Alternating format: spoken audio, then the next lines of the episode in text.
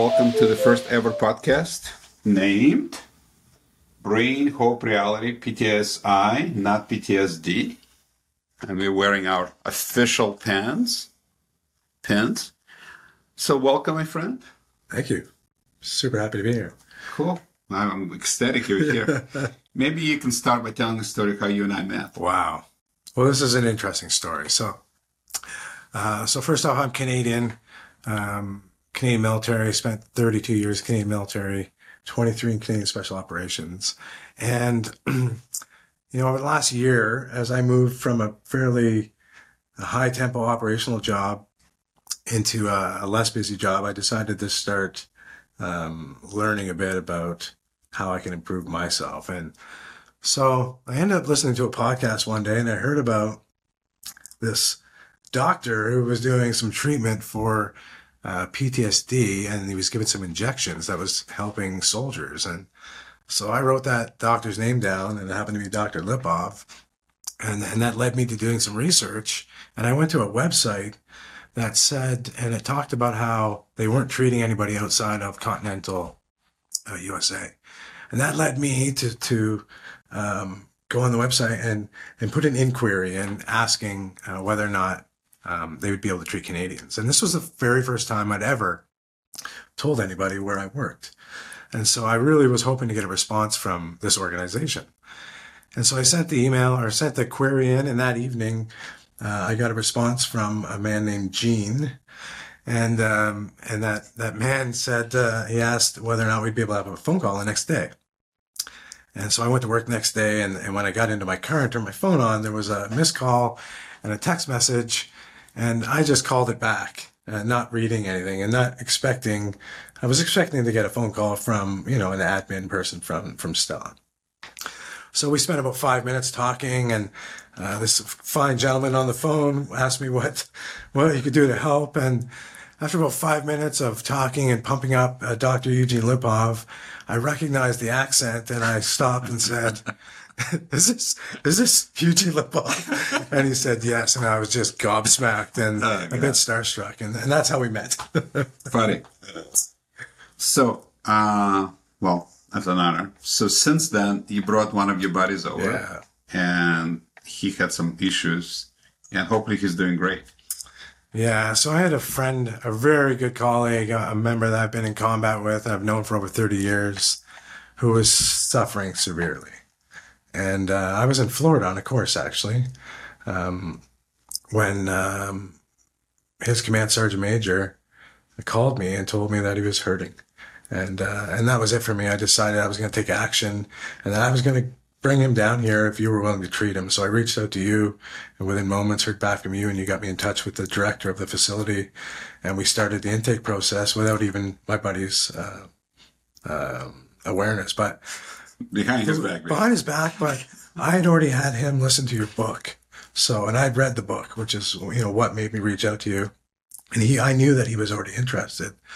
So, um, I got back home from Florida. We did the intake with your amazing staff.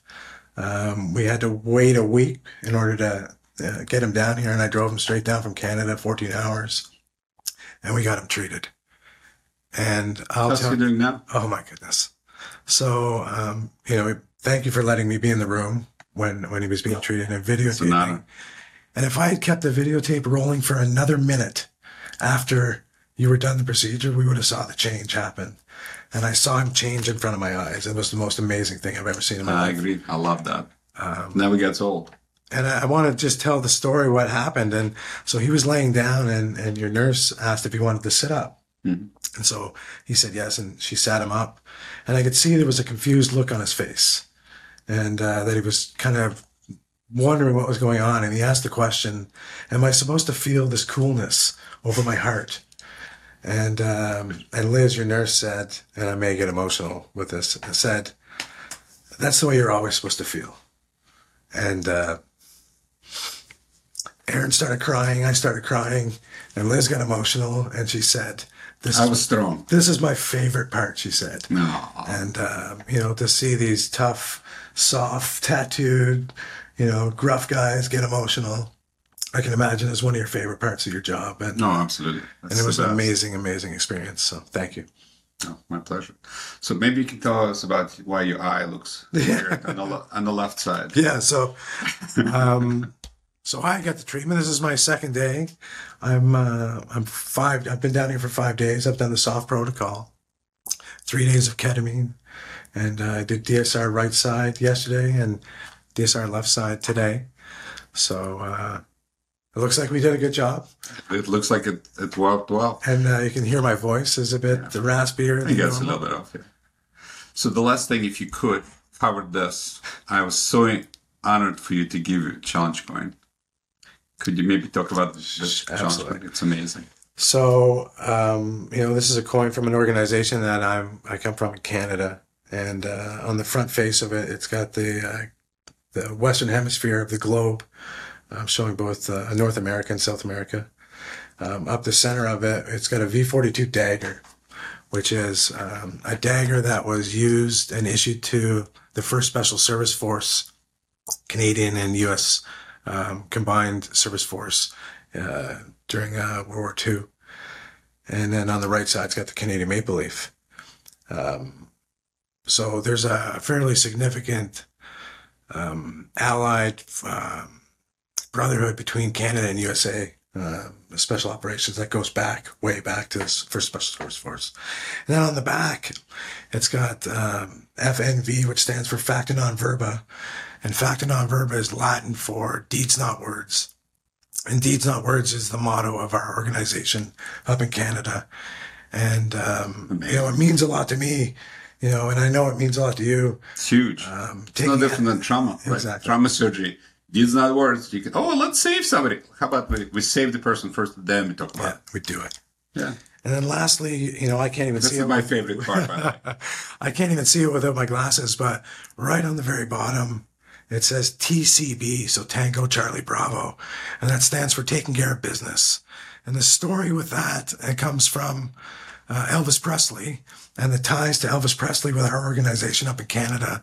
Back in 1993, when our organization was brand new, um, uh, they went to Memphis, Tennessee to do some training.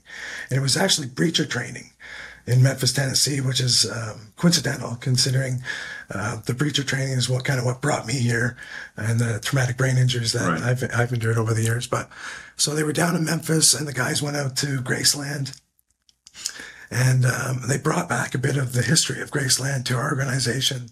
And to this day in Canada, um, every one of our military messes has the king and our queen as the highest pitcher in the mess. And in our mess, in our organization, we've got Elvis, and he's above the queen.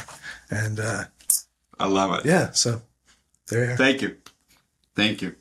So what's cool about what's interesting that you, you got breaching. So those people who've not done breaching, which is pretty much 99.9% of people, I had the opportunity to do some very little breaching, doing SOF, which is Special Operator Force, kind of four day retreat. And my head was swimming. So I talked to the guys and I said, Hey, my head is swimming. They go, Oh, you're such a wuss.